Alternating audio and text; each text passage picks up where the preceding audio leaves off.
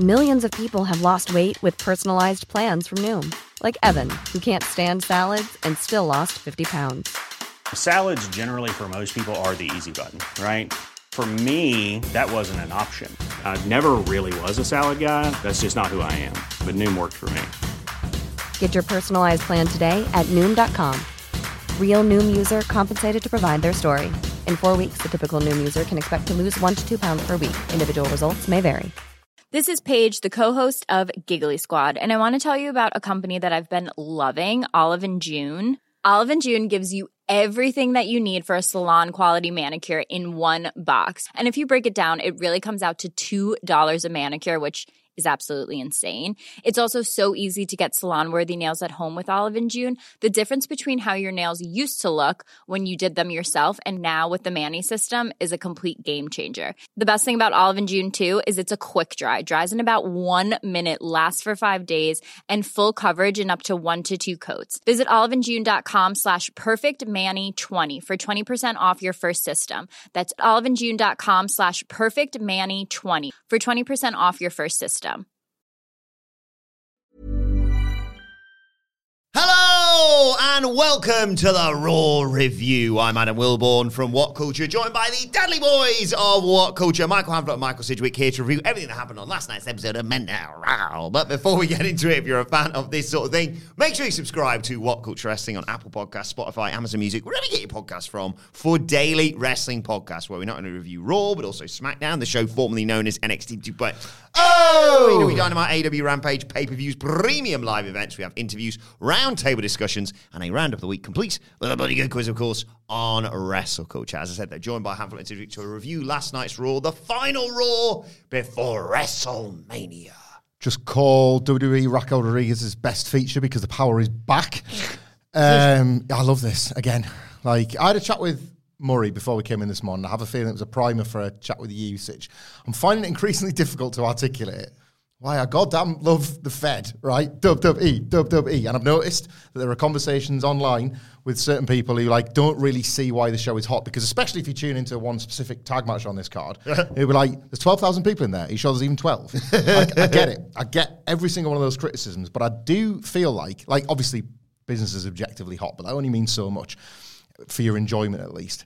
I feel like the gap is starting to widen between people that enjoy WWE and people that just know that it will never truly be for them again. And there's nothing wrong in either side. I think lately the sell job for WrestleMania has been so effective. The balance between matches, promos, angles, etc., has been just right for me. I feel like this was a conscious effort to heat up the matches. They have profoundly failed on the road to WrestleMania, and there's no time like the go home to try and get it right. You know, I'm not saying it makes up for weeks of bad build, but I just thought everything was so well attended to here. Really Not well attended. Garden. I think it is. I think it's. A, I think a, a bunch of beautiful black flowers are blossoming in that garden. The garden of pro wrestling. Purple flowers, there. surely. Purple flowers, flowers that I want to throw at Triple H for continuing to book this great show. I had a tremendous time with this. Yet again, I was bored. I was bored. three hours full of stuff. Like we joked yesterday. Well, all right, there's your one Cody match. What else you got? Like, what's the, um, where's the other two hour fifty We've, minutes? we've been through this before. Been singing this song and dancing this dance. I do not like ready salted crisps. yeah, Just don't. I thought this Raw was good, but not quite as good as I thought it was going to be in certain places. Actively bad. And god damn it, we're probably going to disagree. I thought there was a cowardly streak during this. An, an intelligent, insulting streak throughout this show with two WrestleMania matches and the way in which they were built in particular. I was honestly close to telling my phone to go fuck itself when I watched it. I watched it on your phone. I, thought, I thought like sort of somebody was in your DMs. Hey, Sidgwick, Raw's awesome. So, You know, when I was watching it, Yeah, I, I was just like, piss off with it. Like, piss off with this. I really enjoyed the show. of course you did. Pumped I'm not going to try and drag you down too Yeah. much. it's all over the place because uh, our colleague Scott Carson, his ups and downs are on the website Yeah. now. I had a look at that this morning. He went five and five. It was right down the middle. and I, went like 13 and 2, spoiler alert. I came in high He as a that for Heroes of Wrestling, to be fair. high as a kite for it. Uh, as I say, me and Murray disagreed on the main event to start the day. and like I wasn't sure. Me and Sidgwick haven't discussed over the desks yet, which in itself is Yeah. sometimes you know a sort of discussion of how much the show's generated interest or whatever. But it does. It feels like comments on this one are all over the place. Like again, which I just think is. I feel like WWE is really tailoring itself to people who like WWE and is kind of like pieing off those that don't. It's I just I've sensed that over this build specifically. Well, let's dive into it and we'll uh, we'll go through the show and see what we think about each bit. Started with Miz TV with the legends, of course, Lita and Trish, uh, flanked by Becky Lynch. Uh, Miz brought them all out. Uh, got a great reaction, of course, and uh, Miz obviously starts off by negging Becky Lynch, saying that uh, how's it feel to need help against Damage CTRL despite always wanting to work alone? You're meant to be the man, aren't you? She's like, yeah, I am the man, and you're just a man, an insecure man with tiny balls. Uh, and he got that sort of reaction, basically. Um, Miz said, actually, Somewhere one one rat pissing on one bit of cotton in the corner of the building, going tiny balls, Tiny balls, tiny balls. uh, Miz said, actually, I've got massive was, and uh, Maryse has verified this. Uh, and Lynch said, oh, it must be nice to know that Maryse didn't get around much before meeting you. What if she did? Yeah, what does it matter? That, The- was, the- that annoyed me to start off the show. I'll give you that. Yeah. Where where does this line fit in the old slut shaming thing? Because she was the joke was she's not seen that many balls.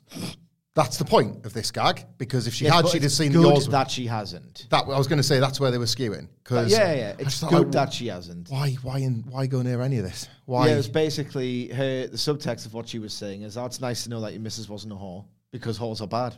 Yeah. It's like, why are you saying that for? can have as many consenting sexual partners as you like. Yeah, of course you can. Yeah. Of course you can. Yeah. Just ask the NXT roster. They're all at it. That shows. Well, better than not all of them. One of them. one of definitely the one of them's desperately trying to get at it. And we all want that for him. Yeah, we hope he's going to stand and deliver Mm. his ejaculate. The consenting orifice. Of Fallon Henley. Oh, maybe. Oh, oh yeah. Who knows?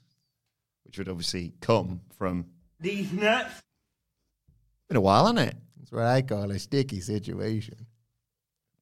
Uh, anyway, Miz, turns- Miz turns his attention to uh, Lita and Trish and says, "Oh, how's it feel to be back?" Because- batter. I hate that one. Ah, that's horrible, isn't it? to to just be back to play back up to Becky Lynch, and Lita's like, "I'm one half of the women's tag team champions," and I thought, "Yeah, I'd forgotten that as well." To be perfectly honest, Lita, sorry. Uh, of course, this brings out Damage CTRL. Uh, Bayley's pissed. Um, uh, it's just a match to you, this WrestleMania six woman, uh, but this means everything to Damage CTRL. Uh, Lita and Trish, you were last relevant 20 years ago. And again, Stratus is like, Lita's one off the tag team champions. Um, and Bayley's like, "Well, this would have been a dream match 20 years ago, but now my dream is to end you. Uh, Lynch cuts her off uh, and goes on about how she'd wasted two of the best NXT talents in Dakota Kai and IYO SKY. Now they're doing nothing. They're going to kick her ass when they lose, probably on Saturday or Sunday. Um, Becky talked about how she thought it was going to end at War Games, at Hell in a Cell, when she won the titles, but it didn't. So it's all going to end at WrestleMania, and they get into a big argument before the match between uh, Becky and IYO. Pet hate stuff. This, um, in the especially Power's because back. Pa- Power's back? Oh, Power Power's, back, ab- yeah. Power's absolutely one hundred percent powers back. But like, Winding up. But no, that's wrong. because I thought the delivery was pretty good from Bayley and Becky Lynch of material that is one of the my least favorite things in wrestling, which is when you send the talent out there to talk about bad booking as if they are real. Hmm. Like characters should absolutely believe that the fiction they're in is real. That's like wrestling can't work without that. But what the the points they were like laboring on were God, this stable's old hat. This stable's absolutely useless. This match doesn't feel like a big deal. And by like trying to deliver impassioned promos, they were trying to inject this poor feud with some passion. That I can't fault from the performers, but that's a bit like saying, yeah, the match will be all right on the night. It doesn't Yeah. matter that the booking's rubbish. They tried to do that with a promo here, but it was yet again Becky Lynch listing a series of flaws in the way that Triple H has booked this division and this stable, and then making it seem like it was Bayley the character's fault. It's Kurt Angle saying to Alexa Bliss, you know, tanked roll with this is your life last week. I, because I wrote it. Like it's it's never good when they do that. It's a really awful habit. Um, but maybe it's set up the kind of the idea of the booking we suggested yesterday, or the finish, or the end of Damage Control. This has to be the end of Damage. I know we said this like four times now. they have shown you the end of damage control, haven't they? The two women stood behind Bayley going, oh yeah. And then when they lose again, there's the evidence that backs up what Becky Lynch has basically said. The heels have been told that this is a flawed concept. It's finished, isn't it? I mean, it's been finished for ages, but it's finished on screen on Saturday, isn't it? Yeah, I hope so. I don't know if this was meant to be cathartic. Oh, I do that. The idea of, oh, I think that. Well, I do think that, but I've also endured the last six months of Bayley's character arc and have just been absolutely bored, like perplexed, almost annoyed by what a waste of talent it is. So the idea that Becky Lynch shouting loudly about the last six months of my life being pretty boring when I had to watch this does not erase the last six months of my life. And them basically putting the characters under the bus for what the writers have done. And it's the writers who've done this. I kiss my ass. This is, this is insulting. This is cowardly. This. Stand by your storyline. You've told us for six months. Stand by your characters. Do um, something better that isn't. I don't know. This is just crap. This is absolutely crap. I love Becky Lynch and buy her as a star still, but there's one of the things she's not that great at is like faking her mm. fire and her passion. You can tell when she's not really that invested in it, and she's not really felt that way through most of this. She knows that there's probably something else she should be doing on this card, and this promo, the anger and the fire she was trying to summon, I think probably came from the bit of her that says. Why am I stuck doing this? Mm. Rather than any kind of like storyline anger with the characters. Uh, so we come back and the match is in progress. Becky Lynch and IYO SKY. It's annoying actually because two of the, the best bits in this match actually happened during a break. I think it was halfway through this match rather than before before we saw it. Um, Sky hit a great springboard drop kick and uh, Lynch hit her with a superplex. Anyway, Sky um, comes back with consecutive German suplexes after the break to get a near fall. Lynch hits an exploder, but Sky drop kicks her off the top rope uh, and hits a springboard moonsault for t- two. Um, but when they get back in the ring, yeah, that was on the outside. When they get back in the ring, Lynch dodges the big moonsault from IYO SKY. Manhandle slam. One, two, three. I kind of buzzed off this because it was nice to see. Like the work was good, and I think both Becky Lynch and IYO SKY, truthfully, have been in need of a match of a certain quality that's not really been there. Mm. But it was nice to see them having that match in front of a crowd that actually liked this. WWE could learn a thing or two from. Like this was a pretty hot crowd mm. for almost all of this show, but they could learn a thing or two from another podcast we talked about about the benefit of giving the opening match slot to women that desperately need it when they've been let down by the booking. Charlotte and Rhea aren't going to get it. The six woman tag isn't going to get it. We don't know where Asuka and Bianca sits. That should be the night two opener. And I think this was good evidence of that. If the, you want to have this, the match will be all right. You know, if the crowd look after it and if the wrestlers do their best, that's the slot for it. Uh, again, does not excuse six months of just dire, flat, drab, just existing action or talking or whatever. But this at least made me realize that it will be all right on the night. I hate that whole philosophy. Episodic TV is meant to grip you for the uh, duration. And I hate the idea of, oh, the eh, storyline sucked or was completely boring as hell, but the match will be good. I didn't even have vibes of, oh, the match will be good. If in fact it all pivots around exchanges between IYO SKY and Becky Lynch, building to the hot tag, there is the core of a good match here at WrestleMania, and we saw a glimpse of it tonight. I thought Io Shirai in particular looked very, very sharp. Yeah. Very up for it. Uh, we see uh, the Usos, Paul Heyman, and Solo Sikoa uh, walking through the back. And then there was this awesome video package for Asuka. I don't know where this has been. I mean, they've just given up entirely on the story they've been telling for the last few weeks of them being able to coexist. And they boiled it down to some mind games because you had the likes of Corey Graves, Zelina Vega, Kevin Owens, Lita, Molly Holly, Charlotte Flair, and MVP putting over Asuka's incredible history. Well, cherry picking Asuka's incredible history Yep. within WWE That's what they did. undefeated streak, etc., etc. Um, all the people she's defeated, her dominance in NXT, uh, yeah, and as I said, concluding with the mind game she's playing with Bianca Belair. This really got me hyped for a match that I, you know, as, as we've said on multiple occasions, match is going to be great because it's Bianca Belair versus Asuka. Hopefully, the crowd will get into it because the storyline into it has been dreadful. But this sold me on it, but it was a bit disingenuous, I sense. You're about to say. this really, really sold me on an Asuka match if it was happening at WrestleMania 33. Wasn't Asuka fantastic in 2015, 16, and 17? Yes, she was. It's 2023. Her star aura has evaporated. She doesn't feel like she used to. I thought this was an insult to my intelligence. Them basically saying, yeah, yeah, the build has sucked. Well, I had to watch it. So piss off, first and foremost. And the idea of they had to say how she was so great in NXT on the main roster as well. No, in flashes, but everyone's good in flashes because this roster's kind of world class on its day. The idea that they were trying to insult my intelligence by cherry picking is the phrase you used very well, very apt. I just got infuriated. And it's like, why can't you do it now? Why can't you show me? Why can't you show me how good she is now rather than tell me how good she was six years ago? It's the opposite for me of effective promotion. I felt insulted watching this. It, was, it reminds me a little bit, and I've, I've spoken about this before, when I chat to mates of mine who've gone out of the loop of wrestling or whatever, and, you know, I would never compare myself to the two of you wrestling encyclopedias that you are, but I still have somewhat just sort of vicarious knowledge that I get off you. So when they go like, oh man, I'll never forget when Stone Cold fought, The Rock at WrestleMania 20, and I go like, well, he didn't fight WrestleMania 20, but so like I'm watching that, and if I'm an idiot, I'm like, oh wow, Raw Women's Champion, SmackDown Women's Champion, NXT Women's Champion, Money in the Bank winner, Royal Rumble winner. But fortunately, They're all I Royal haven't- Rumble winners and Winning Yeah. the Bank winners. but especially because They're they're all like, mid card champions. when they were like the first ever Women's Royal Rumble winner, and the voice in the back of my head goes, She, "She, lost. lost, at, yeah, she lost at WrestleMania. And It then was like 900 day streak of being undefeated, which she lost to Charlotte Flair inexplicably at WrestleMania. five years ago. Triple H can't book gap women anymore.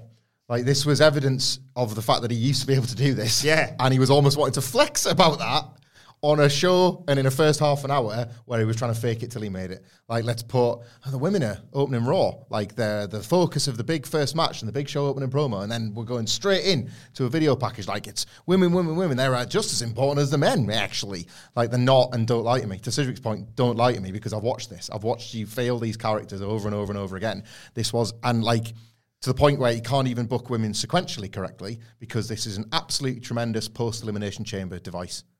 Asuka wins the elimination chamber.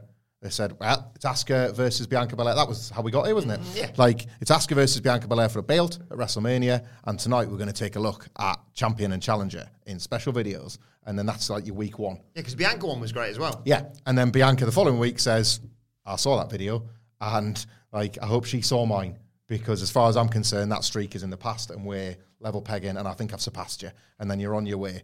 And instead it's dribbling goo. And now we land Holding at at belts. Yeah, now we land at the video package and it's just it's ass about tit because he's not done a good job and he's trying to. But the, and this is what I was saying at this, on the start of this podcast, right? As a At standalone the start of this podcast, you said the power's back. Power's back, and here's why. As a, sta- as a standalone episode of Raw, right? I think this was probably the best WrestleMania go home in forever. Like, Wow. they like Vince stopped booking them. He stopped. We used to say go Yeah. home for preview copy, but he just stopped booking them. Right? This paid attention to almost all the key players, and the ones that didn't will probably be on SmackDown, and it virtually covered all of them. And I thought it was absolutely tremendous. And they know because the power's back. The business is kind of booming, and people might just be tuning in. It's WrestleMania week. This was even called WrestleMania Raw. And to your point about your mates that like, all right, I'll have a three-hour primer. It'll get me ready for WrestleMania. It's like, wow, I wish I'd been watching since the Rumble. You wish you'd been watching some of it since the Rumble, but not all of So it. it's ironic. None of it. None of it in this instance. Mega effective promotion of this match on one night that asks you to use the Men in Black memory eraser it's, for the, the bulk I of the can't story. deal with that. It's it's it's it's like like the it's there's this is the you know there's a good and bad version of everything as Sidgwick says. This is my good and bad version of the good and bad version of everything. we've we've good and bad sectioned it because I would rather Triple H do this on the go home raw than not do it at all. Yeah. I don't want him to come out and be like, aye, yeah, hold my hands up, I've knackered this, so you're getting out at all. I'd rather feel hyped at the last if they can get me there. Let Asuka cut a promo in Japanese. Yeah, I, I'm not against that either. Like I thought this was super effective and a lie. Total lie. Uh, It was too much of a lie for me. It was six years ago, all of these highlights were broadcast. There wasn't even that many from the last two, three, four. That's ridiculous. You know what the equivalent of this is, right? I understand wrestling's got to fake it more. So I understand it's not a complete one colon one uh, comparison, right? say that there's a Super Sunday, right? And they've already kind of exhausted. You can't have every single Premier League team play every single televised fixture on Sky Sports. It's not fair, right? So what they do is right, okay, I have to sex it up a little bit because I want people to watch. So say in um, October next season, it's uh, Fulham versus Notts Forest, who've just survived, skin of their teeth, right? And they have another mental summer transfer window, right? And they get a bit desperate and they think, you know what? We'll take a punt on Dele Alli. He's still only, what, 27 or something? He's still in his 20s. Um, What a weird finished footballer. well, Pally Pally is. well, what if they go right? Okay, it's uh, careers have been brought back from the dead before. That Goetze for wasn't he in the Mario Germany Götze, squad? yeah. Goetze, yeah, he was in the Mario, uh, in the Germany squad for the World Cup, so it's not unheard of. Mm-hmm. So their recruitment says right, okay, um, there's not much interest in him. He's not going to be that expensive anymore. Why wouldn't we take a punt if he can be as good as he once was? Right.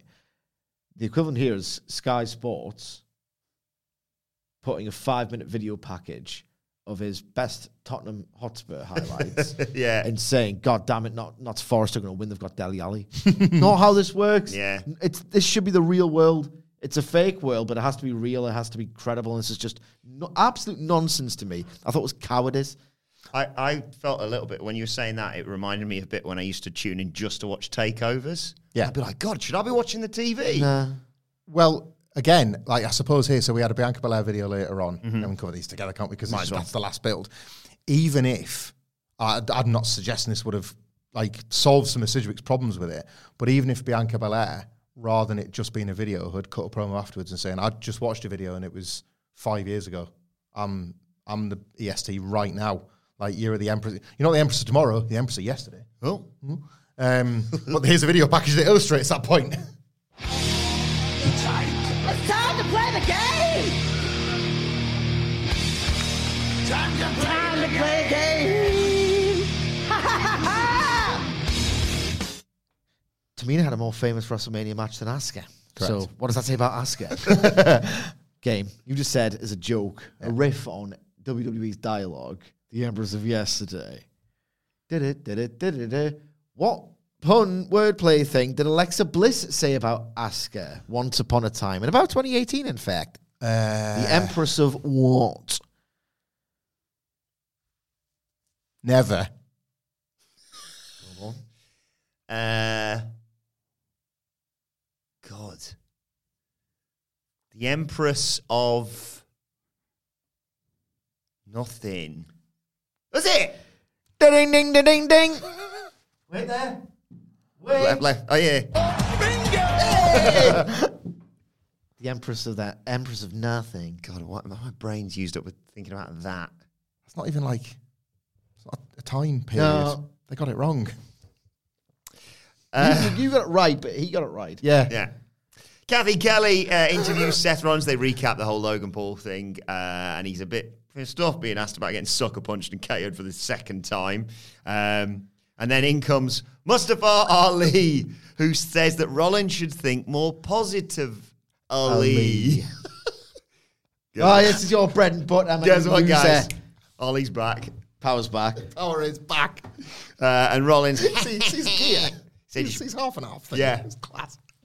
he said, make a t-shirt out of that. And he said, I remember you trying to get a match for me for ages. Uh, why don't we do it tonight? And Ali's like, no, you're good, thanks, mate. I'm crap. And he's like, no, no, no. I'll see you out. See you out there. Was there a bit of side eye from Rollins looking at him and saying, that that's my gimmick? Yeah. yeah, I sort of noticed that. I thought that was like a, a bit of a cute detail here. Like positive Ali is like he's not going to spend week after week nicking people's gimmicks, but he's like, how do I get this guy's attention enough to get this match and like spin it as like a character thing? And it's like, what's the best you I can be and knock together from I don't know like a target down the road or something? And he came in with that. Going to bring. DDT, DDT, DDP back in and have him team with Ali. That's what they're going to do. Oh my god, Why? that's not a bad thing. That's not a bad That's a good thing. Ah, positive. Yeah. He's Cody's mate. Yeah. Yeah. so then we got uh, Mustafa Ali versus Seth Rollins.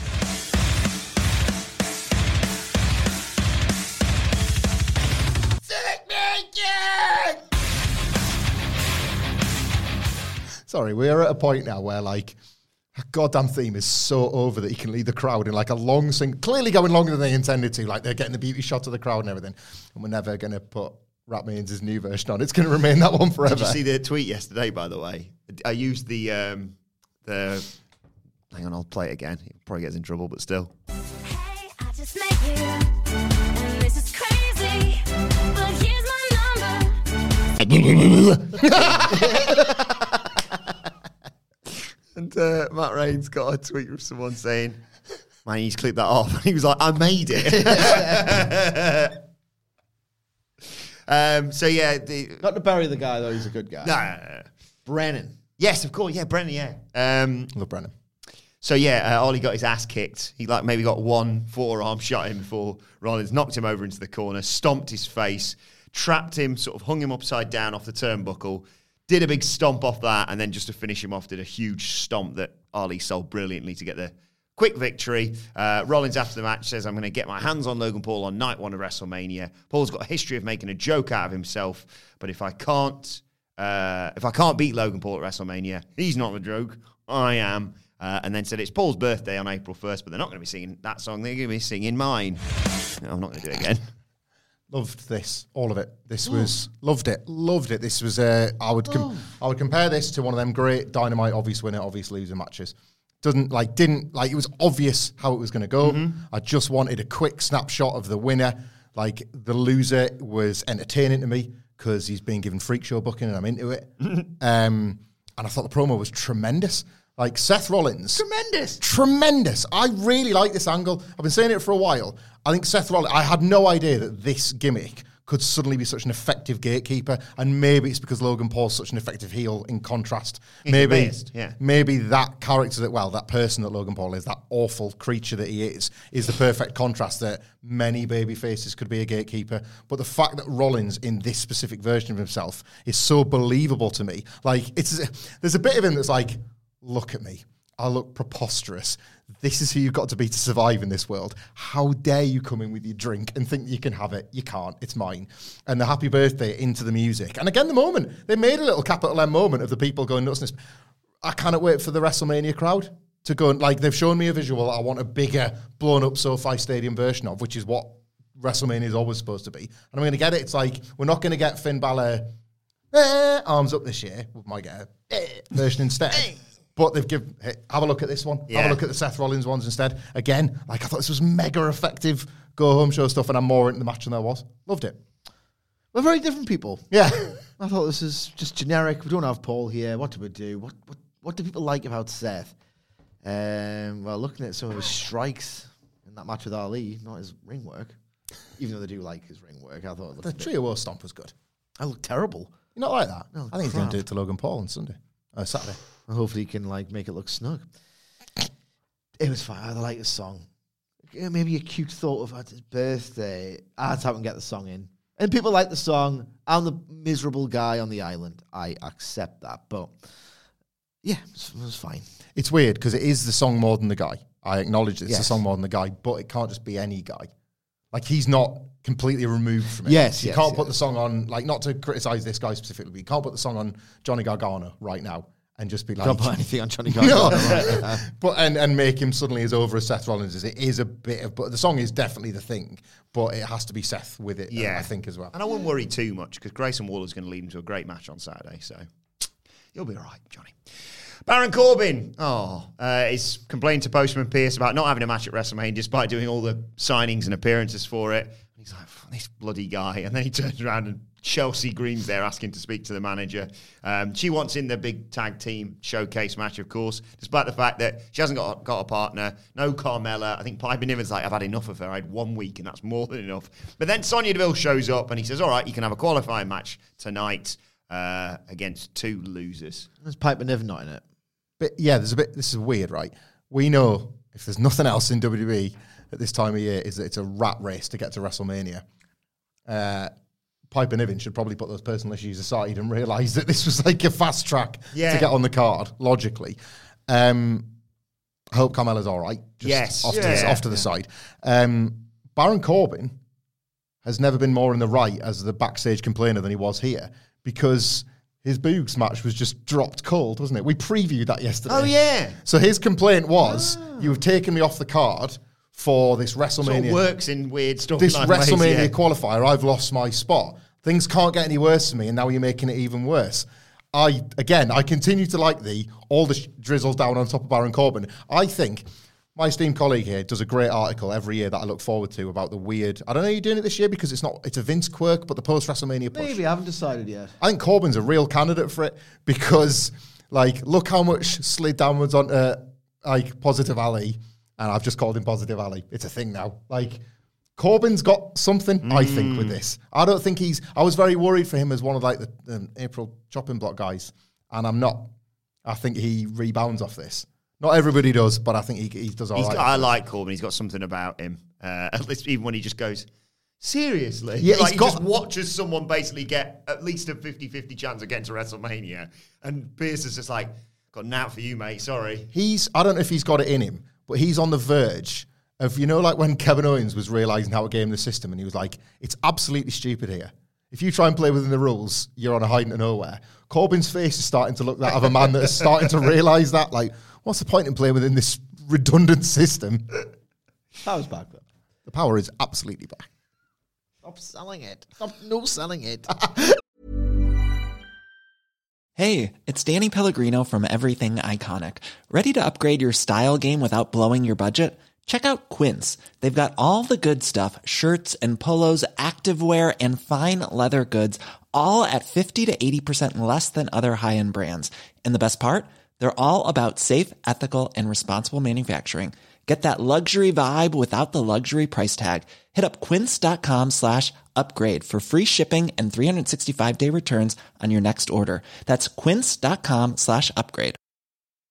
One size fits all seems like a good idea for clothes until you try them on. Same goes for healthcare. That's why United Healthcare offers flexible, budget friendly coverage for medical, vision, dental, and more. Learn more at uh1.com. Before we go any further, though, this show is sponsored by BetterHelp. Now, we all carry around different stressors. They can be big life worries or just, you know, little things like your favorite wrestler not being used properly. The thing is, when we keep them bottled up, it really can start to affect us negatively. Therapy is a safe space to get things off your chest and to figure out how to work through whatever is weighing you down. It is really helpful too for learning positive coping skills and how to set boundary. Therapy basically empowers you to be the best version of yourself. So why not give BetterHelp a try. It's entirely online, designed to be convenient, flexible, and best of all, suited to your schedule. Get it off your chest with BetterHelp. Visit betterhelp.com slash whatculture today to get 10% off your first month. That's betterhelp, H-E-L-P dot com slash whatculture. Well, speaking of power... Oh my god. It was time for the Brock Lesnar and Omos weigh in. Yeah. Oh my god. Omos, an MVP, Omos an MVP come out. Uh, MVP talks about Brock Lesnar's huge WrestleMania wins, Kurt Angle, Goldberg, Roman Reigns, and of course ending the Undertaker's streak.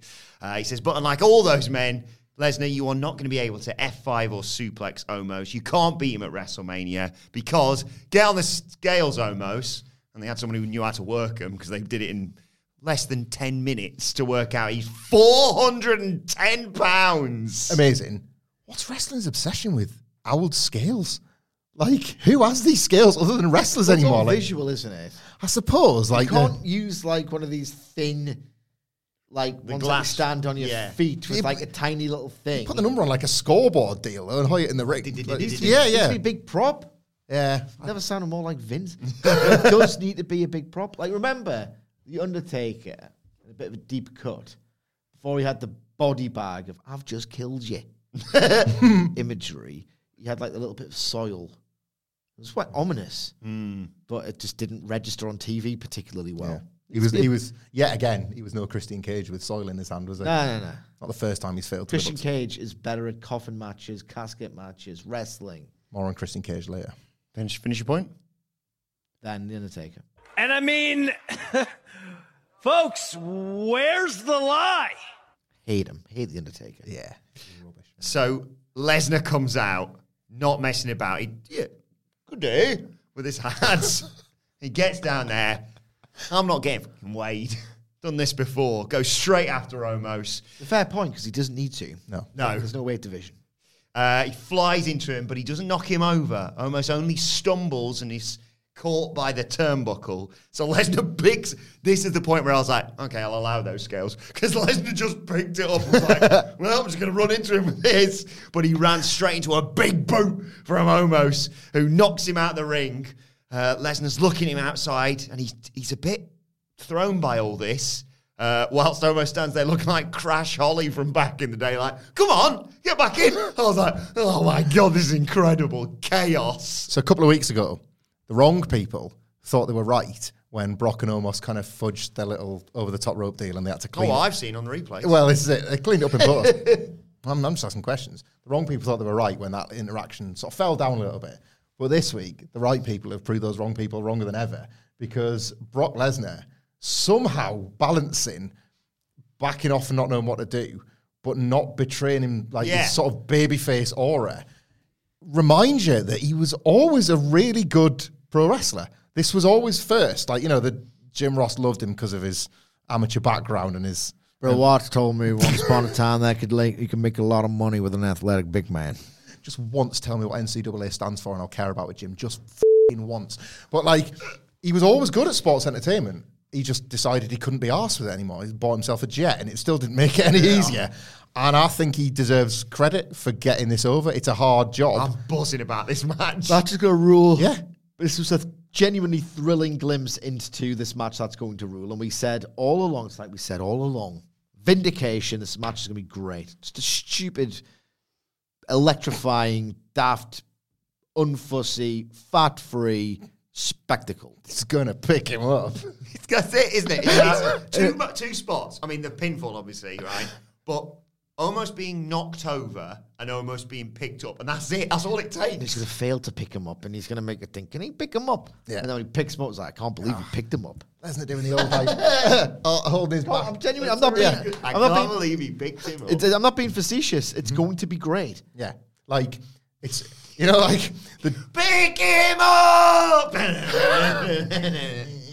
the German is going to be awesome. Oh, Omos speaking German. Omos folding on his neck is going to be crazy. Like I said, like he's going to fold off a German, and like tips of his toes are going to touch the top rope because Yeah. he's such a long-bodied man. He's probably going to accidentally like catch Lesnar with an elbow as he gets Germans. So Lesnar's going to get busted open. Oh, this is going to be the best match at WrestleMania. I'm chasing the dragon of the very first time when Paul Heyman said it couldn't be done at Survivor Series 2002. The first time.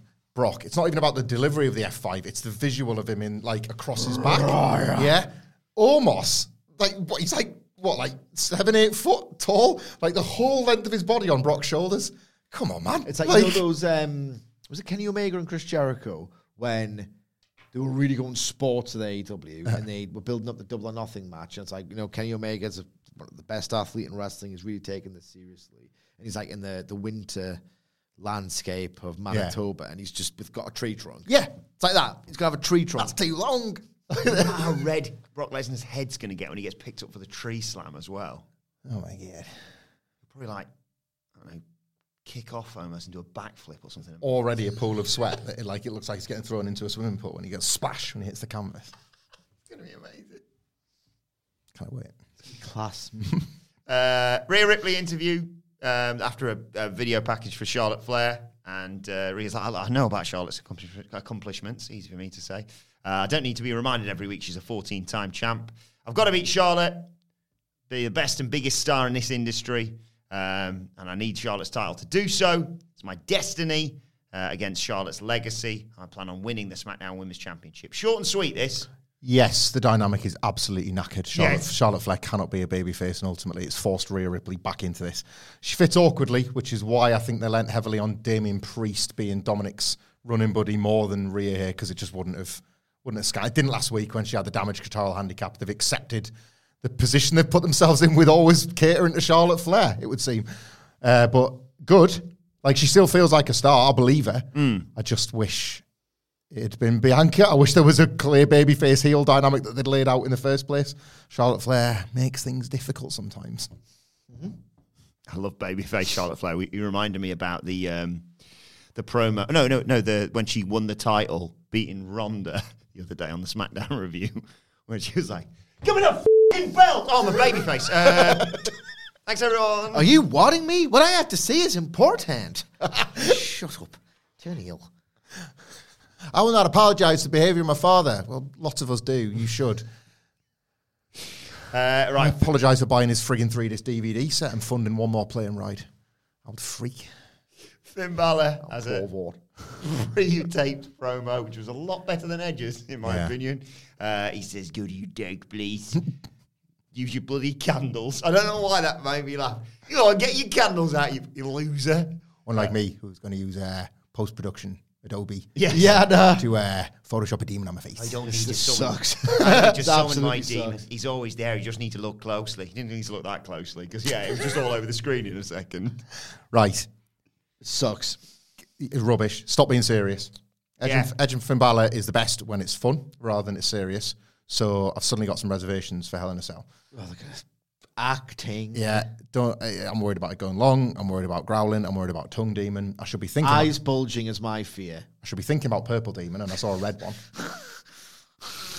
the one thing that can save His this. face before the spear, you can see it. It's an audio podcast. Uh, Finn Balor here said demon versus devil, didn't he? That's Yes. MJF, Edge. Where's the devil come from? He's in AEW. Hell. Who is currently residing in hell? Christian Cage. Who's booked for WrestleMania? Gangrel. All three of the brood. Up from hell. That's where Edge has been. Don't, He's been to find a friend in Christian, hell. I don't want Christian in the Fed. Come on, man, Christian versus Randy Orton for SummerSlam. LFG. Nah, Christian Cage in AEW is amazing. yeah, it is really great. Yeah. Uh, I tell you what else is really great. This eight-man tag match. Yeah. Yeah. Street Profits Ricochet. Jim Ross loved it. What did you think of it, Sid? That was really good. Street Profits Ricochet and Braun Strowman against Alpha Academy and the Viking Raiders with Valhalla. Um, the spots in these were ridiculous. Strowman at one point came in, cleared house, and did his pose because look at the fucking size of him. Ford came in and did his own double bicep pose, and I was like, "Oh god, this is great." Um, the ring got cleared at one point, and there was a showdown between the big lads, Ivar, Otis, and Braun, which Ivar goes after Strowman. Otis, hit, I think he hit a pounce in here somewhere. Uh, Braun got sent to the outside. Ford comes off the top, and Otis just catched him. Catched him? Caught him. Getting carried away. Uh, and slammed him down. Um, Erik, we go to break off the back of that. When we come back, Erik's got Ford in a chin lock, hands it off to Otis, and Maxxine Dupri cannot believe what she's watching as uh, Otis takes his shirt off and gives a little shout out, hitting a running elbow. Uh, in the end, Angelo Dawkins gets a hot tag, runs wild. The Strowman Express knocks over everyone at ringside. Ge- He gets back in. Ricochet does a swanton off Strowman's shoulders, and then Montez Ford, as we predicted, was like, "Oh, that's nice. What about this though? A frog splash off the top turnbuckle over Strowman's head, turning him midair, hitting out Erik for the pinfall victory." Oh my god! Too right, man. This kicked ass. Kicked like, ass. t- again, go home stuff. Like, you have made me want to watch the WrestleMania Showcase match, and you have, I think, shown me and told me at the same time that there might be a half decent tag division off the back of the Usos, Kevin and Sammy. there is, a good, like, assuming that Kevin and Sammy win, but even if they lose, there are, you've shown me four teams that suddenly warrant a title shot, and one of them are presumably going to get it if they win the showcase. They're going to get some profile off the back of this. Mm. The finish was so inspired. The time, the point of the match at which Braun went for the choo choo, like it made you believe that they're cooking for Saturday. They're thinking about like they're going to be given like 10 minutes or something. Right. Well, how much can you fit in? Who's going to take control of the match? Who's going to like have that like young bucks thought of just right, shut up and listen to me. I'm going to put this together and it's going to roll and we're going to do this, this, this, this, and this. Yeah. Put somebody in charge of it. The best, I don't know out of these who it is, but somebody's got to be. Probably. Probably, yeah. Like somebody's got to be in charge of the construction of this because if it's half as good as this, they've nailed it. The crowd were going like ape shit for this. Yeah. And it was just nonsense filler to get to WrestleMania. So impressed. This was so good that it's changed my fantasy booking. I had an idea of Strowman um, and Ricochet being the ones to split up um, after it was teased that the Street Profit slash and rather and Alpha Academy split up owing to the various goings on and the storylines. I think that if they split up the belts and there's another Universal or a World Heavyweight or whatever, and there's like just two champions for each brand. I originally thought, right, Strowman could turn on Ricochet because he hates flippy guys and there's anti flippy guy law, and then he could destroy Ricochet and then go on to be one of Cody's B level pay per view challenges mm-hmm. before Gunther.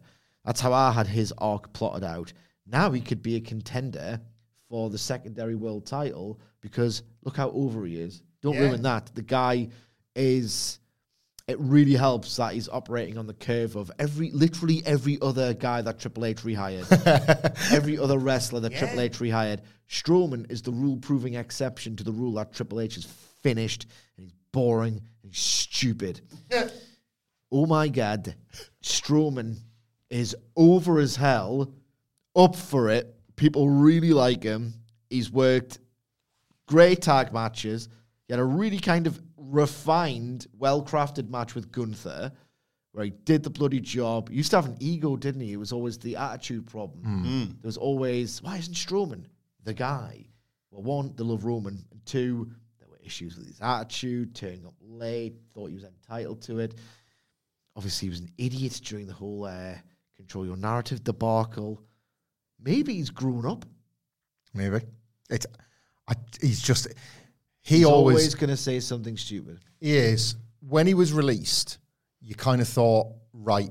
I knew he'd be back. Well, that was it. You called it, yeah? It was WWE. It was WWE a bust for him, wasn't it? So maybe that's really helped in the sense that he's had a look at the landscape and thought, right, if I don't shut up and open my ears or think about things a little bit more, I'm out of this industry. Possibly, the the finish here has set up a fantastic Braun and Ricochet spot at WrestleMania as well because you just redo it where Ford's thinking, oh, great, they're doing their awesome little Ricochet walking off the shoulder sent on. I'll do that again. But he forgets now that they're not on the same team. So Braun just looks down and thinks, no, and just lifts. You know, when like a referee is lifted by a wrestler, Yeah. he can do that to Montez Ford. I don't think so, mate. He Yeah. just tosses him out the ring or something. Like they've set up a cool false finish with a cool finish.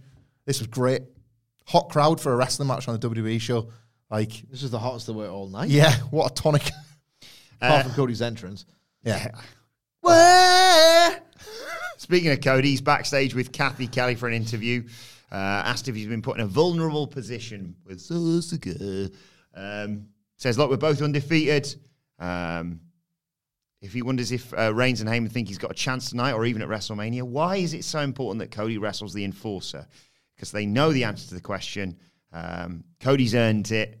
Uh, the fire didn't start when he came back. It started a long time before that. Not only has he earned it, he's lived it. Tonight, Solo finds out he's not ready, and at Mania, he defeats Roman Reigns and becomes the undisputed WWE Universal Champion. Never in a million years, and especially not 2019, did I think I would love Cody this much as John Cena and Bret Hart at the same time. He's ready to be the cookie cutter, cliche spouting top star who also wants to be the like the the working guy. That I'll wrestle every week. I'll be the fighting champion one of these one of these weeks. Cody's going to give a title shot to Positive Ali, and it's going to bang a little bit, and he's going to win, but it's going to be for the belt. What? I, I love him. I absolutely love this man. I don't know how they've done it. I do because it's him. He's an he's a he's an incredible worker. Yeah. he's he's lying to me. The heel turn is going to be just as effective and incredible one of these days because that's Cody. Mm. He's he's got it all. Welcome to 2019. nice of you to join me. Just uh, Yeah. I think like imagine like imagine like some heels or something like I don't know barricaded himself in a in a room and he just wraps like a, a hanky or a scarf or something around. He punches his way through the glass just to get him. I'd Great, I'd be be great. so behind him. Never used to buy that, sh- but like so behind him now. Because he's in WWE. Yeah, he's better. You're Isn't so you are correct. He's better. You are so biased. No, Let's he's move. WWE is the place for him. Always said this because he's a liar. Cody Rhodes is a, is not the uh, grandson of a plumber. Nor did he always say he was. Sometimes he did, but like Sometimes you do. this is like you know what he is. He's the face of a of the market leader, not the challenger brand. That's the difference. And it's- Both. and it- Great. but he but he wasn't. great, But he wasn't. great, he blew it. Like he, he blew that in AEW. He did. Like there are Hangman. You said it. Hangman Page is the main character the main of AEW. character, he's the He's the face of the challenger brand. Cody Rhodes is the face of the market leader. Cody Rhodes Rhodes's cult leader rhetoric was fundamental to the success of AEW. It was, and then I think its flaws showed themselves in the way that I don't think they will when he becomes the Cena. Assuming he does, assuming he does. We'll see. One too many pretty fancy words. Take it from me. And comment sections the world over, they are not necessarily over. Uh, this is where we got the Bianca Belair video package, and then they did something completely surprising to me: the Austin Theory promo in the Yeah. empty arena, which I thought was really effective. He says they, they show the video. He's in the arena. No one's there, obviously. Says Cena's wrong. You think you exposed me on the mic? You exposed yourself. Uh, he says you can't see the future in front of your eyes. Uh, if you wanted to hit me with a, uh, oh, it's, uh, uh, it's like you wanted to hit Theory with a reality check, telling me no that no one believes in me, not even you. But like I, I stand in this arena all alone because there is no difference between this now and a sold out sold out SoFi Stadium on Saturday. Um, he doesn't do this for the next kid growing up wanting to be the next Theory. He doesn't do this to be the next John Cena. He does it for himself. Uh, he had a purpose way before anyone had an opinion about him. It's so sad uh, to know that he would have let John Cena go down the hero, but he had to make this personal. Everyone looks up to Cena, but it'll be so fitting that he's going to be looking up to me, says Theory. That's not a theory because he's going to make Cena believe in him, make him believe in Austin Theory, the WWE universe that he loves so much. Austin Theory is going to make them stop believing in John Cena. I th- thought this was awesome, right? I could say, I talked about this in the office this morning. I could say this is like Austin Theory's best promo ever, but like what's what's two, three, four, and five? Like it's maybe the only good, really good promo he's ever cut. This is the closest to a money promo he's ever cut. Um, this was proper extenuate the positives, hide the negatives for me. Like in those buildings, like Theory isn't it, right? Austin Theory is not it. And I believe that. And John Cena cut that promo, and then we had two, three weeks, whatever it was, of Theory kind of proving John Cena right. Worst hmm. case scenario. Now, it doesn't matter that Theory's not it because they're trying to make him it. This is how you do it. Like, I don't think he's it, and I don't think a victory over John Cena is going to make him it, but I think at the exact right moment, they've allowed me to buy in with six days' notice, and let's see how that goes. Uh, As a cynic to Austin Theory, this might be the peak of his entire career because I just don't think he'll ever make it, but I will remember this. Really great delivery, logical content, and the perfect place to set it. Like, I, honestly, a tremendous bit of business for a guy that I just don't think will ever be what they want him to be. I don't necessarily disagree with all of that. Delivery was the best in some time. Two problems with this. One, do not want to be reminded of pandemic era, early pandemic era pro wrestling shows ever again in that weird echo. That's Ceiling fan. the ceiling fan, that pervasive sense of wrongness, that sense of this does not belong in this context whatsoever. Get out of this context. It's grim, it's bleak, it's dangerous, it's antithetical to professional wrestling as a live performance art. So I just ugh, got the willies. Oh man, theory gives me the creeps. Didn't like that. One. It was uh, bold strategy, Cotton, to tell this story through this promo of there's going to be shock and all the rest of it when like the silence reverberates throughout the arena because what he's trying to get at here was the contrast between the John Cena superstar reaction to what it's going to be at the end. Well, it's going to be not like nothing you've ever heard, except I heard it like moments later during one of the most heatless matches you'll ever see in your life with three out of four women who've been just completely underserved by Triple H. Like diabolical hmm. promotion. Like at least Vince McMahon at his worst was just stupid. And his idea of a star presentation was just very, very silly. Triple H is so beige. Such a beige guy. that my god, that women's tag. Dead.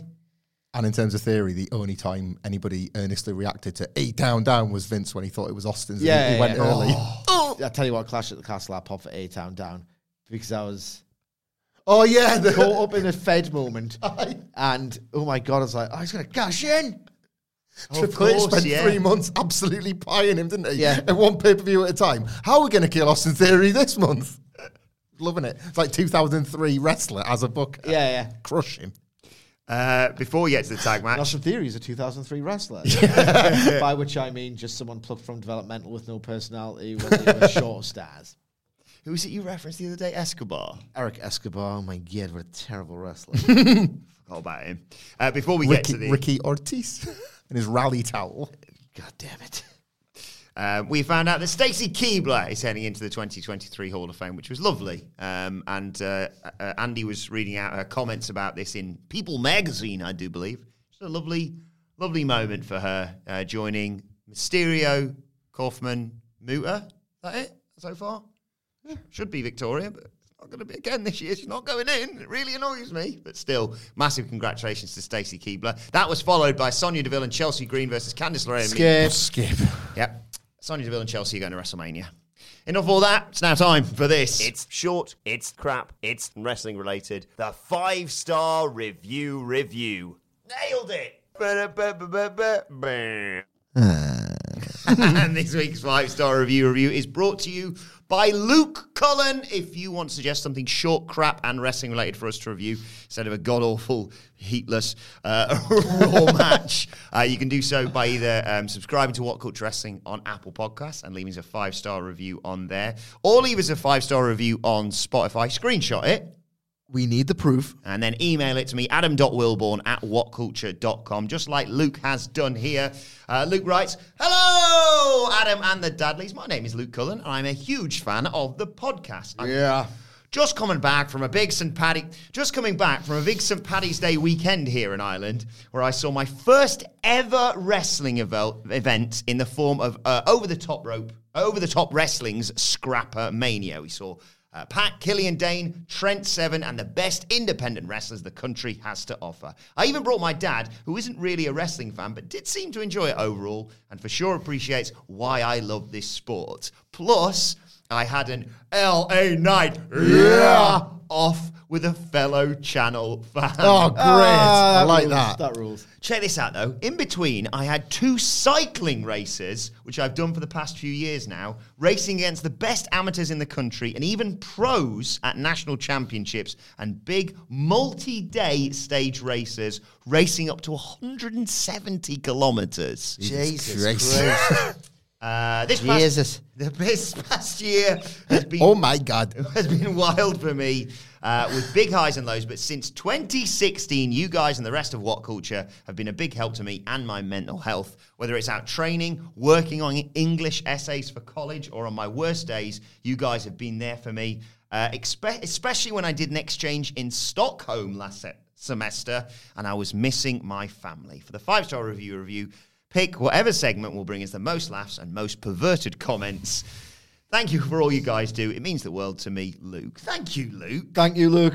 Good guy. Thank you very much, Uh, Luke. Luke Cullen. Luke Cullen. Definitely had interactions with him on Yeah, Twitter. yeah, Good guy. yeah, yeah, Good, good guy. Uh, I'm fated to just read been corny comments. Yeah, it's not going to go well, this, is it? No. Well, Thanks. thought- Thanks, Luke. So I thought to, you know, celebrate the fact she's heading into the Hall of Fame, we could have uh, Stacy Keibler match um, from WWE. Oh boy. It's a bikini contest against Torrie Wilson. Of course it is. because, I mean, he, he put the comments first. He, he put the wrestling second. Is he putting this on Luke? Uh, I think I mean, so com- combined. It's combined effort. Me and Luke tag team. You're giving the people what they want. Yeah, Yeah. So you didn't go for Stacy Keibler versus Manami Toyota. Uh, Hamflett, take us back to uh, Torrie Wilson of the Alliance taking on Stacy Keibler of the Alliance in a in a uh, bikini contest in presumably 2001. Yeah, I don't want to take us back. Um, Torrie Wilson was soon to like these were both obviously immensely popular in that era because they were chicks that would take their clothes off. But Torrie Wilson was about to join Team WWE as a result of a relationship with Tajiri. Yes. Who would come from ECW, but he was friends with William Regal. And you know what it's like when you're hanging out with the absolute best. The storylines get a little bit confused, and uh, alignments get completely fucking ruined. So Tajiri's was, and he was in WWE, and thus Torrie was going that way as well. And Torrie and Stacey had come in as a double act to kind of target Trish and Lita as part of their everybody fights everybody else. And this is how you're going to split them up. Well, yeah. Unfortunately for them, all women secretly hate each other when you're a WWE creative writer. Indeed. There was a great um, WWF versus the Alliance match advertised at the end of this clip, which we'll get to in due course. But yes, uh, Jonathan Coachman is in the ring talking about the perks of his job. Uh, and he says, I've been selected to help conduct tonight's bikini contest. But, Sige, this isn't just any bikini contest because the audience picks the winner. How's that? Um, Not the same as every other bikini I know, contest. um, Imagine like a sort of Crockett judging panel. Yeah, yeah. Ladies and gentlemen, Arn Anderson. Terry Funk is pissed off. He's coming, he's coming in the ring. so, Plowed right coach through a table. I Yeah. can't rule. Uh, so they both come out in pink robes, whilst uh, uh, Paul Heyman says, "I love pink, don't you, Jr." Uh, and as Stacy Keibler comes out, Paul Heyman is, is certainly leaning to, more towards Stacy Keibler, perhaps. Uh, Breadcrumbs, isn't it? yeah, signaling where this storyline's going to go. I did like the bit where he said, The Alliance is proud to present a girl you can take home to your mother, Stacy Keibler. And on the Tron, she's wiggling her bum a bit in Rhyno's face, basically. Um, JR says, Well, actually, I'll pass it over and JR can say it himself. She's got some long legs. Long, tall drink of water, as they say in Oklahoma, Paul. Uh, and Paul Heyman says, I've only met one woman as attractive as Stacy Keibler, my mom. I could believe that.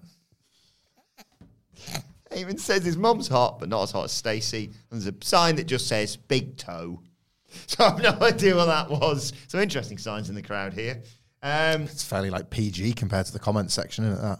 But compared to some of the other Attitude Era signs, yeah. Jesus Christ.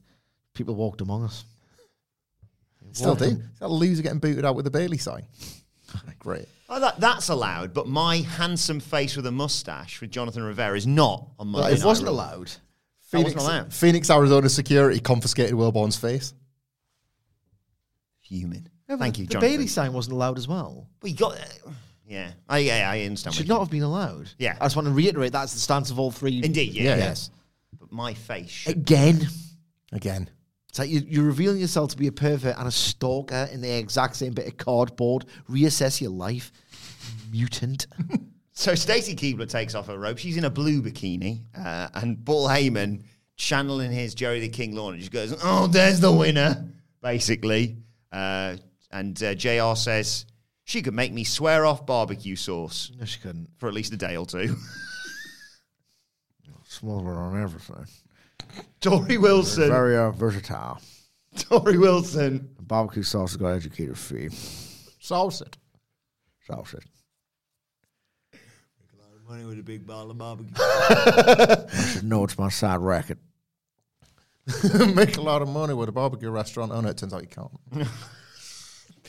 Torrie Wilson's got a pink bikini on, um, but Paul Heyman's picked his, his winner because he says, I don't like Torrie's ankles. And JR says, I didn't notice she had ankles. too busy looking at her tits.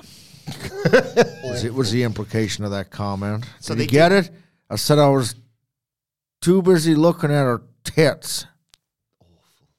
Maybe her ass as well. She turn around. Uh, I showed, I'm Jim Ross. I showed Phil Chambers. And you're not. Showed Phil Chambers this bit because the bit where they're going like, "Oh, ladies and gentlemen, Stacy Keibler, yay! Torrie Wilson, yay!"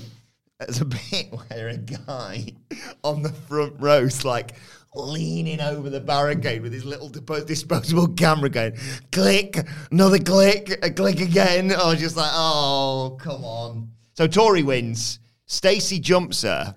At one point, I thought she when she jumps her and she falls. I rewound it because she falls onto the mat. And I don't know what they'd been doing earlier on in the night, but it's covered in blood. Yeah, blood everywhere. Yeah. Because I thought when she knocked her down, she'd like just smashed her face in or whatever. Um, but it was it was the different time, wasn't it? So um, Stacy throws and chokes her with the robe. Uh, Coach tries to break it up and gets slapped. Tajiri chases Stacy off. Um, and uh, Paul Heyman says, not only did Stacy look better in a bikini than Torrie, she beat her up too. Is she gorgeous or what? And uh, the clip ends with them going, anyway, next up, uh, Dudley Boyz and Nick Patrick versus The Rock, Chris Jericho, and Mike Chioda. I mean, like there were many matches that were an example of how you fundamentally blew the biggest money angle of a generation. But those six people set to logos. It's, Yeah, it's yeah. basically how it's basically how he did it. Bad logo, good logo. See you in the main event. like that. I don't imagine there's any comment sections uh, here don't because so? there that didn't that left me with not a single thing to say about it No. as a piece of television. Oh, nearly. It's time to play the game! Time to play, time to play a game! Ha ha ha ha! Where's she at WrestleMania? Don't know. Well, Uh, guess, travesty. guess what I found in the comment section? Did it, did it, did it, did it. Guess the perverted comment. Oh, wish I was the coach. He got the best view. Ah, I wish I was the robe. Really close, both of you. First comment from Miser Jones. When I die, I want to be reincarnated as the middle rope. Not prepared to give this life. I'm up. sure that guy has been at it on. Another one, yeah. Yeah, I'm sure I've It's read that the- exact not the- comment. Or at least he's not the only person who wants to be the middle rope, so they'd have to divvy up. So he'd be on two sides of the ring. Yeah, but what if you're not at the one facing the entrance? What if you're not? At, what if you're facing the hard cam? Son of a bitch! And SmackDown's ropes were like all blue. So what if you get put at the bottom of the top by accident? Oh bloody hell! so if you're on the one facing the hard cam, you don't get Stacy Keibler's. Derriere. Yeah. You do get the soul of Matt Hardy's foot when he goes, oh yeah, Falls out the ring. Yeah, that's how it happened. I could f- a tornado. That's how he fell out the ring. It wasn't Justin Gabriel. It was somebody reincarnated as the middle rope. that Get didn't, off me. Didn't like him. Ugh. So the, if you believe in reincarnation, you believe in the idea that you come back based on how well you behaved in one version Yeah. of your life. Does this person have they lived a good or a bad life to come back as a rope? Got what he wanted. So he's lived a good life and he's been rewarded with. That's he's he spent his entire life in a state of monk-like. and it turns out in a Discipline. twist, reincarnation is real. Yes. And he's used that to become an inanimate object. So He's, he's well, going he's to obviously done well. That's what he wants. I don't want to go to hell. No. Not that there's any. Once again, these uh, these comments do not reflect the views of myself, the Dadley Boyz, anyone at WhatCulture Wrestling, or of course Luke, who suggested this trudge through filth. Gerald, funny part, funny part about this is Stacey should have won. She was fantastic, and her bikini was ro- more revealing. IMO. I did Four the. months ago, that he's been stewing on this for 22 years. one and a quarter star. He's measured the flesh to cloth ratio. Well, you could see more of it, so that's automatically better. The cage match completist uploading the archives. Yeah, So yeah, yeah, Um, Sidge, sorry to put you on the spot here. No, that's fine. But I, there's a It's comment fine. here from Daniel, um, and I it's just I think it's completely thrown over my head to be honest. Okay. I'm 25 now, writes Daniel, and I just looked her up on a whim. Now, as a grown man, I can all caps fully appreciate all she had to offer. I think what he's saying is that when he was younger and watched wrestling, Mm-hmm. he might not have entered the um, the bodily change known as pubescence at this point. Mm-hmm. And at the time, he was just like, "Oh, you know, yeah, people like this. I, I don't really, I can't fully appreciate it." But the older he gets, now that he's discovered, Mm-hmm. um, you know, his sexual nature, he's decided to jack it all over Stacy Keibler in her ass. Well, whilst, whilst we're on the topic, um, I don't know if sure this person works in a lab or, or, or what. There's some sort of scientist. yeah, yeah. Because Michael writes, dropped a lot of DNA to her Maxim pics back in the day. Anything with that? I think it means like just come. Oh, I thought he was just like careless with a test tube. it's no, no, no. He's talking about his cum. Ah. His DNA is. Good job you're here. I don't have a bloody clue. I see. Bloody useless you are. what am I gonna do with you? Josh writes. I love the, the bit when they try and be like, I'm horny, but I'm a good guy. she was my favourite, writes Josh, for all those sinful reasons, but especially her humanity. All those sinful reasons it corrupts my cock. Such an apologetic tone. Oh, Best win it back round. That's the delete key. You don't I'm need to leave a comment at all. I watched this exact thing for Secret Banter. Yeah. I mean, I read the comments for this thing for Secret Banter. I didn't actually watch the video.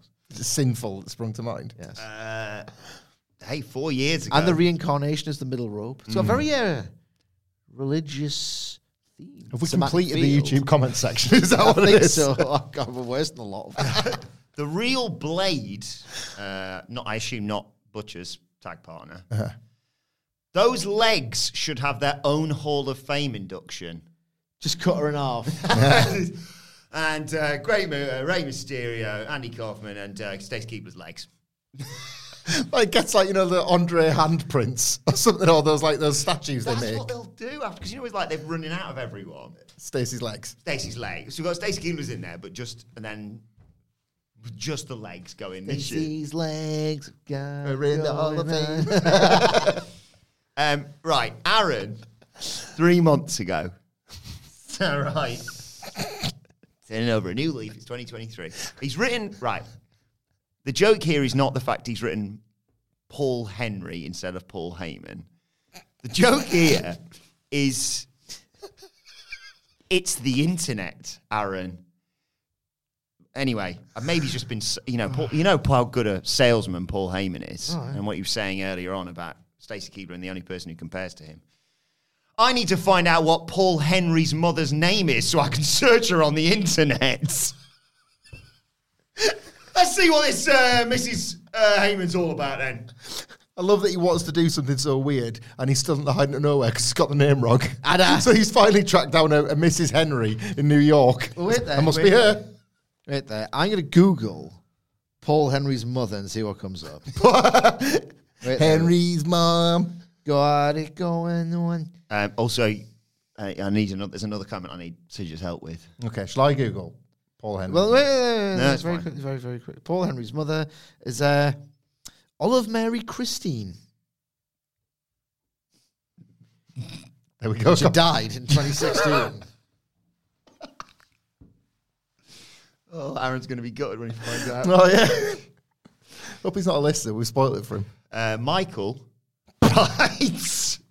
but is Michael right? Michael Wright. It's funny, he's popping already. Uh, just explain this one to me, Sidge, because I'm Okay. confused uh, and I'm concerned about this person, to be perfectly honest. Michael writes, This could be on a loop for a week, and I'd probably get fired for my job for not coming in. What's he? I've I've read these comments before. I'm serious. So it's secret banter.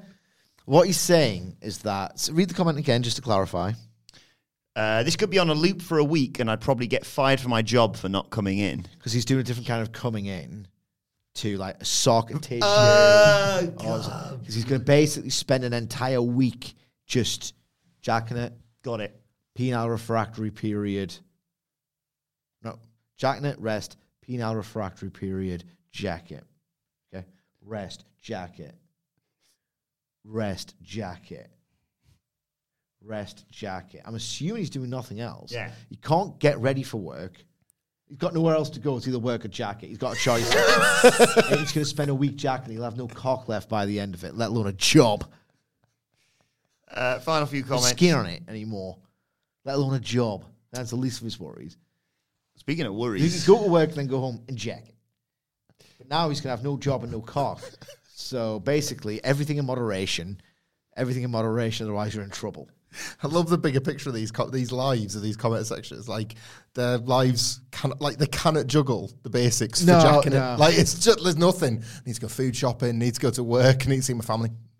Jacking it. I got a full diary of jacking I'm it. just going to keep jacking it, and then, you know, The problem- jacking it Monday morning, jacking it. Monday afternoon, jacking it. Monday night, jacking it. On and on it goes. Thursday afternoon, uh, pray to God, can I be the ice cream that she licked in a SummerSlam advert? right, okay, I'm stopping jacking it now. I'm, I'm, I'm about to live my new life as an ice cream. just going through the iPhone calendar, jacking it, jacking it, jacking it. Battle of the Boyne, jacking it, jacking it, jacking it. Just, They're wondering how anybody else gets anything Yeah, done. uh, final couple of comments here. Cheese Monkey writes, oh, I loved her back in her WCW days. I nearly went blind spanking it to Miss Hancock. jacking it, jacking it, jacking it. Eye appointment, jacking it. Thunder, jacking it, jacking it, jacking it. Nitro. Sidge, I have a question for you. We know her to be called Stacy Keibler. She's going into the Hall of Fame Yeah, as. Stacy Keibler. But in WCW, they called her Miss Hancock. But that's we know that not to be a real name. Why might they have landed on that as a name? Because if you see Miss, you'll put your hand on your cock. Ah. That makes sense now. And did she, she must have hated weaponry because she was always feuding with Major Gunns, and I assume that name is to do with weaponry, right? No, no, no, no, no. The talk like guns Uh-huh. is a tits. Ah. And they were so immense in size that Yeah. they weren't minor tits. Yeah. They were major tits, major guns. Ah. Now she hung out with General Rection. I think what was it? Hugh. I think was his first. Yeah, name. that's right. I was. I, his middle name was Gordon. I think. Like Hugh Gordon Rection. Like that's a. It's a weird name, that. It's a weird name, isn't it? But they were just friends, right? Yeah, but this one didn't work because it's meant to be a play on words and huge erection, like your cock being full of blood oh. when you get aroused. But the problem is that Bill DeMott has got the biggest needle dick energy of any human being who's Yeah. ever lived. Uh, final comment comes from uh, Jikal here. Um, once again, they do not reflect the views of myself, Dadley Boyz, anyone at WhatCulture Wrestling, or Luke. But thank you for suggesting this, Luke, because me and Phil have been laughing about it all morning. Jikal writes, back in back in 03. Come on, Adam. back in 03, I worked with a guy that proclaimed he'd eat the corn out of her shit in front of our entire factory. Here's to you, Ron. Oh God. Excuse me, can I, have everyone's attention, please? All right, Ron. Yeah, you. You're not been very busy, do you? What's going on now? Your workload's dropped somewhat. Yeah, I, just, I got some of these to get off my chest. Um, Wow. Somewhere there's a Ron being like, "Yeah, I'm so glad the internet didn't exist when we used to talk on the factory floor." It's been thrown under the bus. anything, uh, any plans for the weekend, Ron? Like an American as well. I'd eat the corn out of her sh. Is that what you like that ass? Oh, God. It's the main event time. Outlaw Ron ass. Back to Monday Night Raw. Paul Heyman's getting interviewed by Cathy Kelley. He's uh, saying Solo's not here to compete. I'll be honest. He's here to weaken Cody Rhodes. Um, Reigns is ready to stoop to any depths to get an advantage and remain the tribal chief. That's the difference between Reigns and Rhodes. Uh, he came to his wife, man, said he was ready. Stop being the big dog and become the tribal chief. Uh, but we've known this Rhodes his entire life. The puppy dog eyes looking across at Reigns. Ro- uh, Rhodes has never been ready. He's never been ready to fill the shoes of his father, to be the man of this generation, and he's not ready to defeat Roman Reigns this Sunday. He uh, needs to be ready for the beating tonight, and then come Mania, he's losing. But then implores Reigns, be ready for the greatest moments of your entire existence. When in the glory of your own defeat, when you've disappointed the universe, be ready to acknowledge Roman Reigns. Yet another fantastic Paul Henry promo um, in this in a series of them, basically. Uh, really effective promotion of the last Cody and Roman bit on SmackDown, and of course the match at WrestleMania. But good foreshadowing for the main event as well, because him talking about how Roman's just going to dump all the emotional baggage on him, and he's going to get in his head and talk him and all that. Roman is now literally telling while Cody is showing all the time matches, matches, matches, and Roman's just trying to talk this good game and trying to get tremendous. This match is awesome. It's awesome. Uh, from one Big. So It's huge. massive, isn't it? Like, uh, from one of the best promos in the business to the best, Dominic Mysterio comes out. Uh, Jesus, there's so much left. alongside Damien Priest, but this is worth it. He's got the mic. He says, he opens with, I can't believe Rey Mysterio, such a bloody lowlife, he hits his own son. great. Amazing. That's like great Jericho tier. That. Yeah. He says, I'm going to humiliate this deadbeat dad at WrestleMania. Everyone's going to find out what a failure of a father he is. And he, re- he shows the replay again. He's like, Can you believe that? He speaks angrily in Spanish. What kind of father? It's his own son. Uh, what kind of mother sits there and does nothing? I think he also included the clip where he tells her to shut up, mom, as well, which just added to it. Uh, and he said, actually, I wish I'd told my mum to shut up a long time ago. Uh, and he said, I've never said this out loud, Daddy, but I wish Eddie was my real father. Oh. He said he wished that Rey never existed. Their entire family was a disgrace, the Mysterio name. But that name's going to be his after WrestleMania. absolutely no notes on this entire feud, not a single one. And I see Triple H still hold these notions that he can, you know, book women's wrestling and just give them 10 minutes and go and kick ass. No, that's not what WWE fans want you to do. It's not what you're good at. You're not booking Evolve Triple H. This is WWE. This is WWE. It's somewhere in my darkened husk. I can still really like it when it's this. This knows what it is. This is quintessentially WWE bollocks, and I think it's fantastic. I wish it was all like this. And one of the few DQs I allowed because it's just Dominic. Like they had a back and forth between Priest and Rey, and like Rey's going for six one nine and blah blah blah, and Priest fights back. And then at one point, Dom just goes, "I've had enough of this. I want to fight my dad," and then just got in the ring and attacked him. And I was like, I don't really mind that going to a DQ, to be honest. I didn't. Um, the uh, the match was out realistically, but I'm the same. I think sometimes it's it's okay to WWE have bastardized it. We say this all the time, but it's okay to do a DQ if the characters make sense, and Dominic does. The promo here was tremendous. Like again, it's gone from like there is an Didn't ironic. stumble on his words. No. It's not a tremendous promo. Well, there's still an ironic enjoyment good. to Dominic. Yeah. There is still an ironic enjoyment to Dominic. But to the point about Triple H booking this, they're still showing loads of thought. They had him growing out that mullet for months before the turn. Kids just like it, man. Well, yeah. I've yeah. told you this. We are 37. If you ever go out and we don't do it that often, kids wear mullets. They're in. We're old. So it's not, it's not just Eddie's me dad. There's a bit of it, but uh, seriously, kids just they're fashionable. Yeah, fair enough. Yeah. Um, It makes us sick. but there, there was a Dominic. I would have liked a mullet, uh, yeah. like back in the day. But a big, like a Sean early 90s one. Loads at the front and on top like- as well as the long at the back, or like a Dominic one, like a ratty. You know, like the really hick mullets. Yeah, yeah. That's was what it, Dominic. was it uh, called?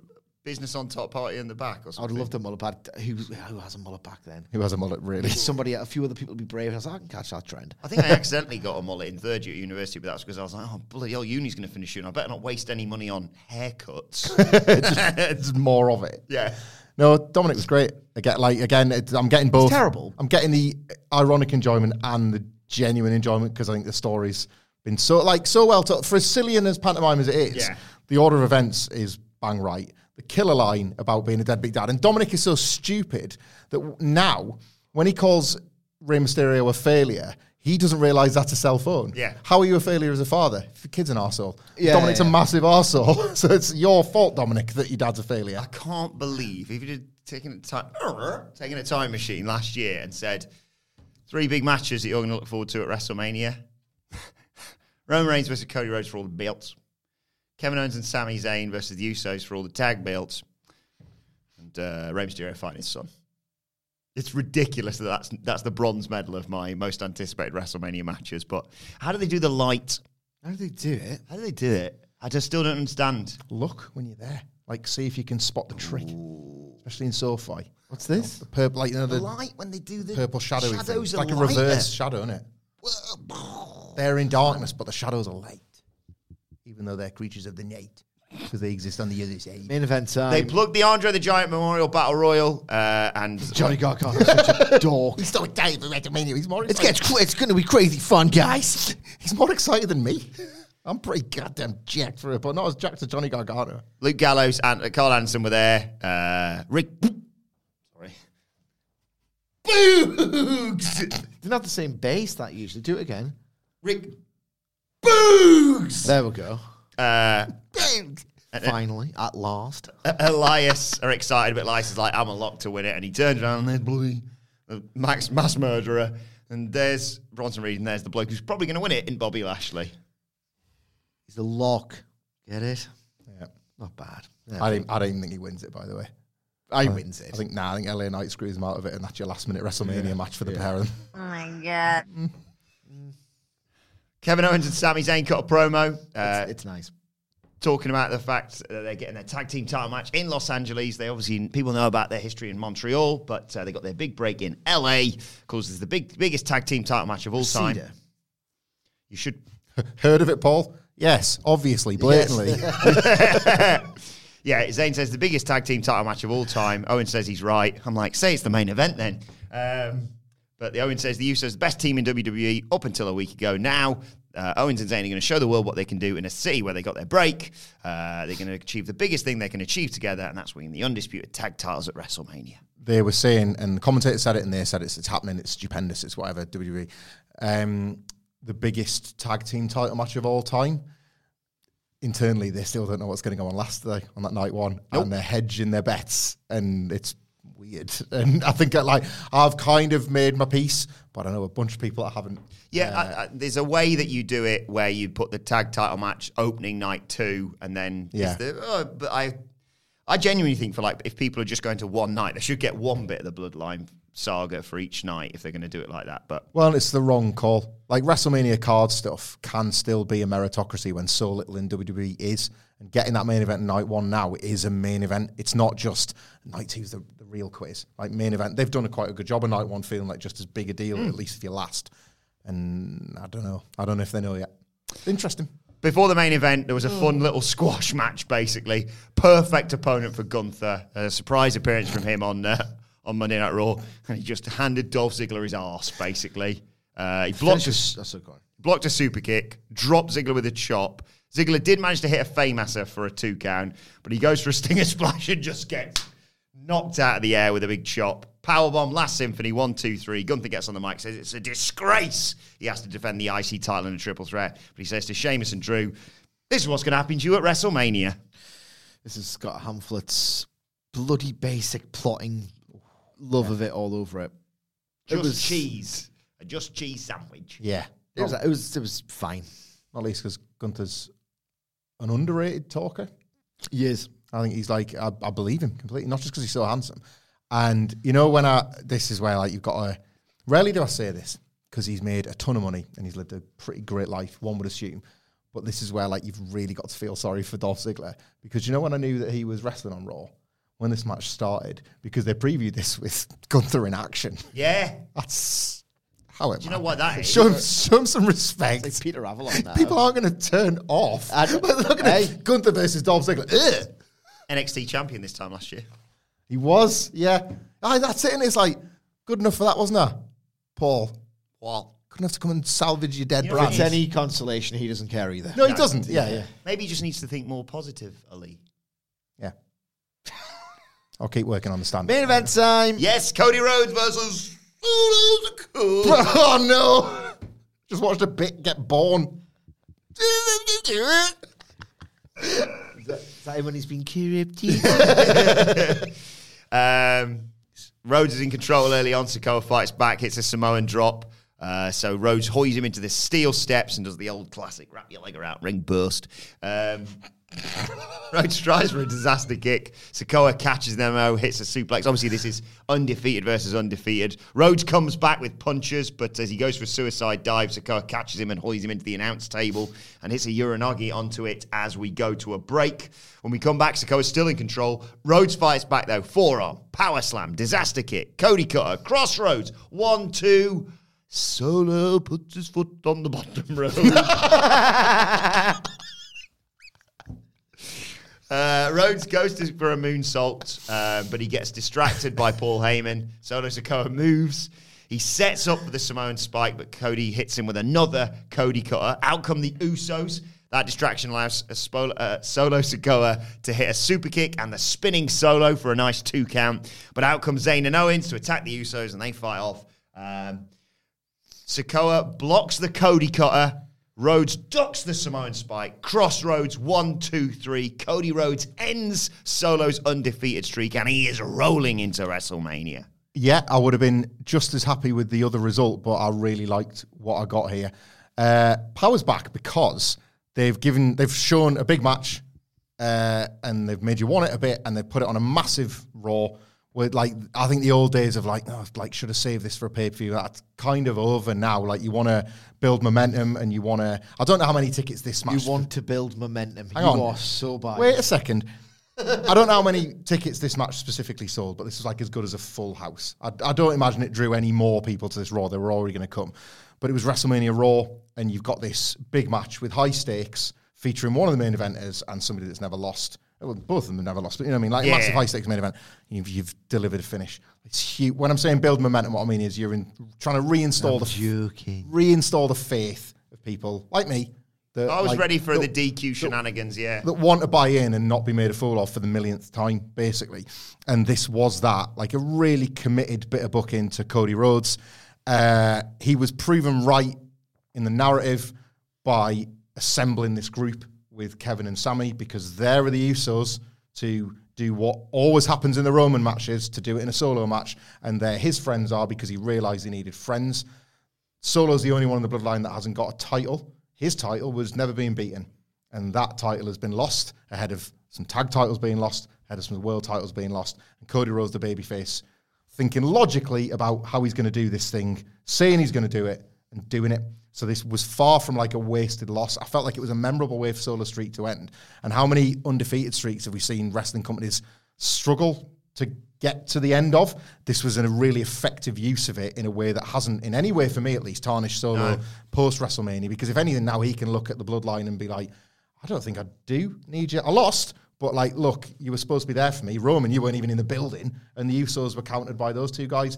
I, I loved the presentation of this, and the match was great, and it's a continuation of what they're doing with Cody. And as I forgot to mention earlier, there was a brilliant Goodfellas parody. The one, the one of the only good Hollywood trailers. Kind of the whole thing existed this year for that, didn't it? Mm. I didn't think this was much, to be honest with you. Um, but on the preview yesterday, I lobbied for Sikoa to maybe win through nefarious means as a big gut punch of Jesus, is Cody actually going to do it? And the idea that he set up um, WrestleMania Backlash with Cody versus Solo. And I'm glad they didn't because I don't think Solo's it. I do not think he's it. This did not feel as big as I expected it to feel. It didn't feel like ultra drama of the most palpable order in the building of these two heavyweights having this gunslinging match where everything's on the line. The two most invincible guys just felt like another Raw match to me. Genuinely felt like another Raw match to me. Um, I don't think Solo is it, and I think if he's just going to be a henchman, you know the jury's out, but if he's just going to be a henchman, I have to agree with Hamflett. Perfect, perfect time Mm. to have him lose because he has to lose the thing that he holds dearest this aura, this undefeated streak, in line with the bloodline, are then going to lose everything. And then that's where the drama is after WrestleMania. But I don't think he's it. I don't think this match felt anywhere near as big or, frankly, wasn't as good or exciting or as heated as I expected it to be. I sort of regressed back to being a child watching this match. I was like, come on, the good guy. And then Yeah. he's setting up the Samoan spike and ducked it and hit his finish. I was like, yeah, he's rolling into WrestleMania. So it achieved its purpose here, and I was glad that Cody won. I think it's just, you know, old school. Don't make him look weak at all on the road to WrestleMania, especially not this week in particular. It's Vince McMahon was a disgusting cretinous old pervert chapter 300 because what solo like Sidgwick obviously you know to the point of solo whether or not you think that or not what he had was something that had been protected and they showed you that you can lose that and it be okay. Mm. And this is that like like generations decades of fans have never seen that unless they started watching AEW in 2019 Yeah. and this is like it's this was best practice stuff and you want to see more of it. You want this to be like a statement of intent Uh, let us know your thoughts on the Raw before WrestleMania, though, on Twitter at WhatCultureWWE. Watch, they can follow all three of us. You can follow Michael Hamflett at Michael Hamflett Follow Michael Sidgwick at M. Sidgwick. Follow me at Adam Wilbourn. Follow us all at WhatCulture WWE. As I said, make sure you subscribe to WhatCulture Wrestling wherever you get your podcasts from for daily wrestling podcasts. Uh, we'll be looking ahead to the go home episode of NXT. Well, the show formerly known as NXT 2.0 Oh! a little bit later on today. Uh, and of course, we'll have Simon Miller with his ups and downs from this Monday Night Raw coming out as a podcast a little bit later on as well. Uh, and make sure you subscribe to WhatCulture Wrestling and leave us a five star review review, just like Luke Cullen did. Thank you for that, Luke. You can either do it on Apple Podcasts or do it on Spotify. Screenshot it. We need the proof. And then, like Luke did, email it to me. Adam.wilbourn at whatculture.com. But for now, it's been the Raw Review. My thanks to the Dadley Boyz. Thank you for joining us, and we will see you soon. Even when we're on a budget, we still deserve nice things. Quince is a place to scoop up stunning high-end goods for 50 to 80% less than similar brands. They have buttery soft cashmere sweaters starting at $50, luxurious Italian leather bags, and so much more. Plus, Quince only works with factories that use safe, ethical, and responsible manufacturing. Get the high-end goods you'll love without the high price tag with Quince. Go to quince.com slash style for free shipping and 365-day returns.